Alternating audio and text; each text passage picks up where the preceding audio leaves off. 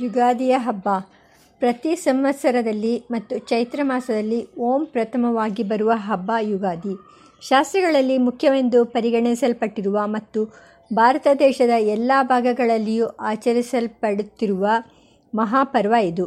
ಇದು ಬಹುಮುಖವಾದ ಪ್ರಾಮುಖ್ಯವನ್ನು ಹೀಗೆ ಸಂಗ್ರಹಿಸಬಹುದು. ಇದರ ಬಹುಮುಖವಾದ ಪ್ರಾಮುಖ್ಯವನ್ನು ಹೀಗೆ ಸಂಗ್ರಹಿಸಬಹುದು. ವರ್ಷ, ಋತು, ಮಾಸ, ಪಕ್ಷ ಎಲ್ಲಕ್ಕೂ ಪ್ರಾರಂಭ ಮಂಗಲವಾಗಿ ಇಡೀ ಸಂವತ್ಸರಕ್ಕೆ ಪೀಠಿಕೆಯ ರೂಪದಲ್ಲಿರುವ ಪರ್ವ ಇದು. ಇಡೀ ವರ್ಷಕ್ಕೆ ಬೇಕಾದ ಯೋಜನೆಯನ್ನು ಹಾಕಿಕೊಂಡು ಅದಕ್ಕೆ ಅನುಗುಣವಾಗಿ ನಡೆಯುವ ಶುಭ ಸಂಕಲ್ಪವನ್ನು ಮಾಡಿಕೊಳ್ಳುವ ದಿನ. ಹಿಂದಿನ ವರ್ಷದ ಸಾಧನೆಯನ್ನು ಪರಿಶೀಲಿಸಿ ಈ ವರ್ಷಕ್ಕೆ ಬೇಕಾದ ಸಂವಿಧಾನವನ್ನು ವಿವೇಕಪೂರ್ವಕವಾಗಿ ಹಾಕಿಕೊಳ್ಳುವ ದಿನ. ಇಂದು ಮಾಡುವ ಸಂಕಲ್ಪವು ಅತ್ಯಂತ ಪ್ರಭಾವಪೂರ್ಣವಾಗುತ್ತದೆ ಎಂಬ ನಂಬಿಕೆ ಇದೆ. ಮನೋಬಲವು ತುಂಬ ಇರುವವರು ಯಾವುದೇ ದಿನದಲ್ಲಿ ಸಂಕಲ್ಪ ಮಾಡಿದರೂ ಅದು ಸದೃಢ ಮತ್ತು ಪರಿಣಾಮಕಾರಿಯಾಗಬಹುದು. ಆದರೆ ಜನಸಾಮಾನ್ಯಕ್ಕೆ ಆ ವರ್ಷ ಪ್ರಾರಂಭದ ದಿನದ ಕಾಲಮಹಿಮೆ ಮತ್ತು ಅಂದಿನ ಅನುಷ್ಠಾನಗಳಿಂದ ಅವರು ಅಂದು ಕೈಗೊಂಡ ಪ್ರತಿಜ್ಞೆ ಸಂಕಲ್ಪಗಳು ಆಳವಾದ ಪರಿಣಾಮ ಮಾಡುವುದು ಅಸಂಭವವೇನೂ ಅಲ್ಲ. ಈ ದಿವಸದಲ್ಲಿ ಒಳ್ಳೆಯ ಅಥವಾ ಕೆಟ್ಟ ಘಟನೆ ಯಾವುದು ಒದಗಿದರೂ ಇಡೀ ವರ್ಷದಲ್ಲಿ ಅದರ ಪರಂಪರೆ ಮುಂದುವರಿಯುತ್ತದೆ ಎಂದು ಕೆಲವರ ಭಾವನೆ. ಅದರ ಸತ್ಯಾಂಶ ಹೇಗಾದರೂ ಇರಲಿ, ಆ ದಿವಸ ಒಳ್ಳೆಯ ಯೋಚನೆ, ಒಳ್ಳೆಯ ಕೆಲಸ ಮಾಡಿದರೆ ಮನಸ್ಸಿನ ಮೇಲೆ ಒಳ್ಳೆಯ ಪರಿಣಾಮ ಉಂಟಾಗಿ ಇಡೀ ವರ್ಷದಲ್ಲಿ ಅಂತಹ ಉತ್ತಮ ಧರ್ಮಕರ್ಮ ಮತ್ತು ಫಲಗಳನ್ನು ಹೊಂದುವ ಸ್ಫೂರ್ತಿ ಉಂಟಾಗುವುದು ಸಾಧ್ಯ. ಈ ದಿವಸದಲ್ಲಿ ಯಾವ ವಾರ ಇರುತ್ತದೆಯೋ ಅದರ ಗ್ರಹವನ್ನೇ ಇಡೀ ವರ್ಷದ ಅಧಿಪತಿ ಎಂದು ಕರೆಯುತ್ತಾರೆ. ಉದಾಹರಣೆ, ಈ ದಿವಸ ಗುರುವಾರವಾದರೆ ಇಡೀ ಸಂವತ್ಸರಕ್ಕೆ ಗುರುವು ಅಧಿಪತಿ ಎನಿಸುತ್ತಾನೆ. ಪ್ರಜಾಪತಿಯು ಈ ದಿನ ದಿವಸದಲ್ಲಿ ಅಂದರೆ ಚೈತ್ರ ಮಾಸದ ಶುಕ್ ಶುಕ್ಲ ಪಕ್ಷದ ಮೊದಲನೆಯ ದಿನದಲ್ಲಿ ಸೂರ್ಯೋದಯ ಸಮಯದಲ್ಲಿ ಜಗತ್ತನ್ನು ಸೃಷ್ಟಿ ಮಾಡಿದನು. ಕಾಲಗಣನೆಯನ್ನು ಪ್ರಾರಂಭ ಮಾಡಿದನು. ಕಾಲದ ಅವಯವಗಳನ್ನು ದೇವತೆಗಳಿಗೆ ಕೊಟ್ಟು ಜಗತ್ತಿನ ಸೃಷ್ಟಿಯನ್ನು ಮುಂದುವರಿಸಿ ಎಂದು ದೇವತೆಗಳಿಗೆ ಆದೇಶ ನೀಡಿದನು. ಚೈತ್ರೇ ಮಾಸಿ ಜಗದ್ ಬ್ರಹ್ಮ ಸಹರ್ಷಜ ಪ್ರಥಮೇ ಹನಿ ಶುಕ್ಲಪಕ್ಷೆ ಸಮಗ್ರಂ ತು ತಥಾ ಸೂರ್ಯೋದಯೇ ಸತಿ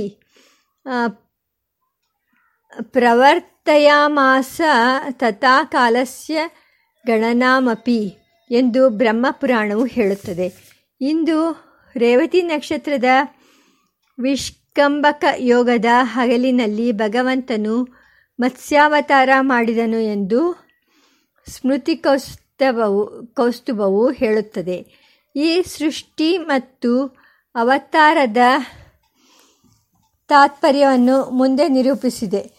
ಸೌರಮಾನದ ಯುಗಾದಿಯಾದರೆ ಅದು ವಿಷು ಎಂಬ ಪುಣ್ಯಕಾಲವಾದುದರಿಂದ ಹಗಲು ರಾತ್ರಿ ಎರಡು ಸಮವಾಗಿರುವ ದಿವಸವಾಗುತ್ತದೆ. ಸಾಧಕರಿಗೆ ಈ ಸಾಮ್ಯವು ವಿಶೇಷವಾದ ಸ್ಫೂರ್ತಿ ಕೊಡುವುದೇ ಆಗಿದೆ. ರಾಮ ಪೂಜೆ ಅಥವಾ ದುರ್ಗಾ ಪೂಜೆಯನ್ನು ಪ್ರಾರಂಭಿಸುವ ವಸಂತನವತಾರಾತ್ರವು ಅಂದಿನಿಂದ ಪ್ರಾರಂಭವಾಗುತ್ತದೆ. ಪ್ರತಿ ಸಂವತ್ಸರದಲ್ಲೂ ಅತ್ಯಂತ ಪವಿತ್ರವಾಗಿರುವ ಮುಹೂರ್ತಗಳು ಮೂವತ್ತೊಂದು ಬೈ ಎರಡು ಗಂಟೆ ಕಾಲ ಇರುತ್ತವೆ. ಅವುಗಳಲ್ಲಿ ಯುಗಾದಿಯೂ ಒಂದು ಎಂಬ ಭಾವನೆ ಇದೆ. ಉತ್ತರ ಭಾರತದಲ್ಲಿ ವಿಕ್ರಮಾದಿತ್ಯನು ಪ್ರಾರಂಭಿಸಿದನೆಂದು ಹೇಳುವ ಶಕೆ ಮತ್ತು ದಕ್ಷಿಣ ದೇಶದಲ್ಲಿ ಶಾಲಿವಾಹನನ ಹೆಸರಲ್ಲಿರುವ ಶಕೆಯು ಪ್ರಾರಂಭವಾಗುವುದು. ಈ ಚೈತ್ರ ಶುಕ್ಲ ಪ್ರಥಮೆಯಿಂದಲೇ. ವೈದಿಕ ಸಂಪ್ರದಾಯದವರು ಮಾತ್ರವಲ್ಲದೆ ಇರಾನಿಗರು ಕೂಡ ತಮ್ಮ ವರ್ಷ ಪ್ರಾರಂಭವನ್ನು ಈ ದಿನದಿಂದಲೇ ಮಾಡಿ ಅದನ್ನು ನವರೋಜ್ ಎಂದು ಕರೆಯುತ್ತಾರೆ.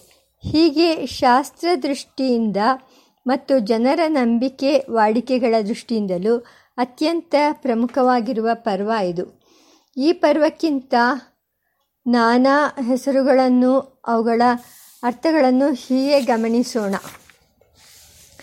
ಯುಗಾದಿ ಹಬ್ಬಕ್ಕಿರುವ ಬೇರೆ ಬೇರೆ ಹೆಸರುಗಳು ಮತ್ತು ಅವುಗಳ ಪ್ರವೃತ್ತಿ ನಿಮಿತ್ತ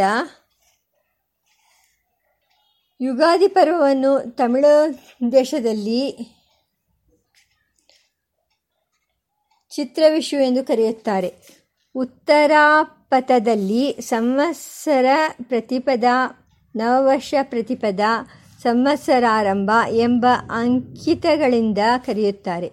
ಈ ಎಲ್ಲ ಹೆಸರುಗಳು ಈ ಹಬ್ಬಕ್ಕೆ ಅನ್ವರ್ಥವಾಗಿ ಹೊಂದಿಕೊಳ್ಳುತ್ತವೆ. ಯುಗಾದಿ ಎಂದರೆ ಯುಗದ ಪ್ರಾರಂಭ.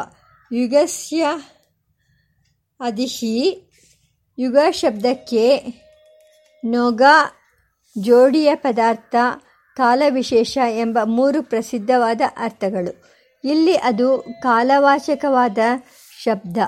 ಆ ಯುಗಗಳು ಕೃತ, ಸತ್ಯ, ತ್ರೇತ, ದ್ವಾಪರ ಕಲಿ ಎಂದು ನಾಲ್ಕು. ಅವುಗಳನ್ನು ಪ್ರಾರಂಭ ದಿನಗಳು ಕ್ರಮವಾಗಿ ವೈಶಾಖ ಶುಕ್ಲ ತೃತೀಯೆ, ಕಾರ್ತಿಕ ಶುಕ್ಲ ನವಮಿ, ಭಾದ್ರಪದ ಕೃಷ್ಣ ತ್ರಯೋದಶಿ ಮತ್ತು ಮಾಘ ಮಾಸದ ಪೂರ್ಣಿಮೆ. ವೈಶಾಖೆ ಶುಕ್ಲ ತು ತೃತೀಯಾಯಾಂ ಕೃತಂ ಯುಗಂ, ಕಾರ್ತಿಕೇ ಶುಕ್ಲಪಕ್ಷೇ ತು ते त्रेता नवमे हनि अथ भाद्रपदे कृष्णत्रयोदश्यां तु द्वापरं माघे च ಪೌರ್ಣಮಾಸ್ಯಾಂ ವೈ ಘೋರಂ ಕಲಿಯುಗಂ ಸ್ಮೃತಂ ಆದರೆ ಇಲ್ಲಿ ಹೇಳಿರುವ ಚಾಂದ್ರಮಾನ ಯುಗಾದಿಯು ಬರುವುದು ಚೈತ್ರ ಶುಕ್ಲ ಪ್ರಥಮೆಯ ದಿವಸ ಇದು ಮೇಲೆ ಹೇಳಿರುವ ಯಾವ ಯುಗದ ಲೆಕ್ಕಕ್ಕೂ ಹೊಂದುವುದಿಲ್ಲ न नवाम्यां शुक्लपक्षस्य कार्तिके निरगात्कृतं त्रेतासिततृतीयायां वैशाखे द्वापरं युगं दर्शे वै माघमासस्य त्रयोदश्यां नवस्यके कृष्णे कलिं विजानीयात् ಜ್ಞೇಯ ಮನ್ವಂತರಾದಯ ಎಂಬ ವಚನದ ಅಭಿಪ್ರಾಯಕ್ಕೂ ಇದು ಹೊಂದುವುದಿಲ್ಲ.